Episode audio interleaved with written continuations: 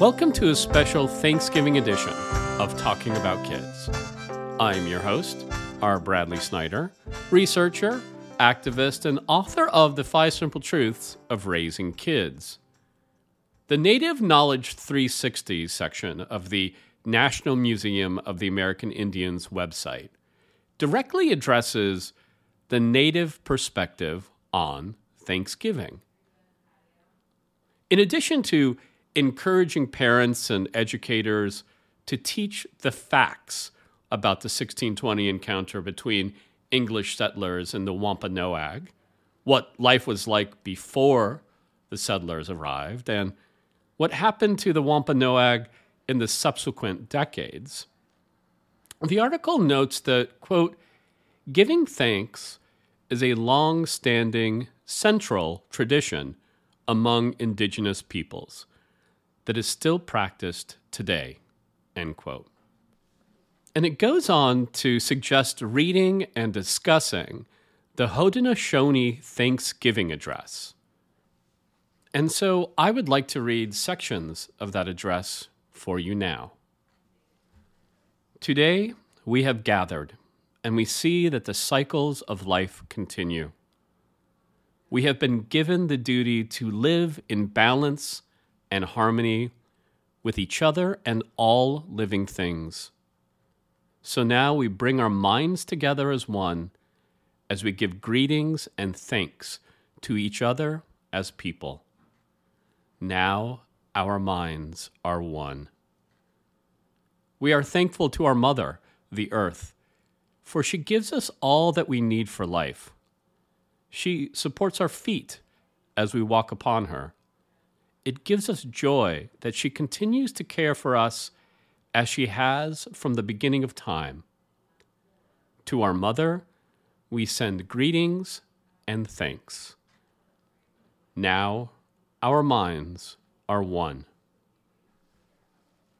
We give thanks to all the waters of the world for quenching our thirst and providing us with strength. Water is life. We know its power in many forms waterfalls and rain, mists and streams, rivers and oceans. With one mind, we send greetings and thanks to the Spirit of the water. Now our minds are one. With one mind, we turn to honor and thank all the food plants we harvest from the garden. Since the beginning of time, the grains, vegetables, beans, and berries have helped the people survive. Many other living things draw strength from them too. We gather all the plant foods together as one and send them a greeting of thanks. Now our minds are one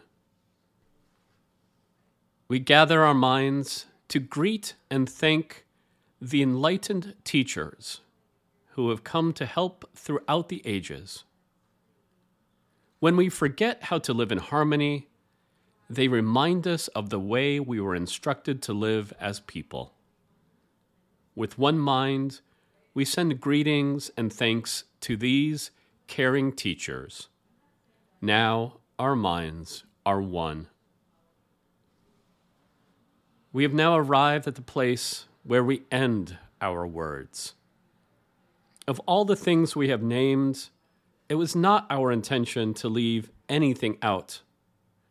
If something was forgotten, we leave it to each individual to send such greetings and thanks in their own way. Now our minds are one. Thank you for listening. We will be back next week with full length Talking About Kids episodes. In the meantime, if you want to read the entire Thanksgiving address, you can find it at talkingaboutkids.com. From there, you also can find out about upcoming episodes, suggest a topic, learn more about me and my books, or submit your questions for future guests. Our theme song is by The Senators. For more of their music, go to thesenatorsmusic.com. And remember, kids are young humans and young goats. And the difference is that young goats are easier to manage.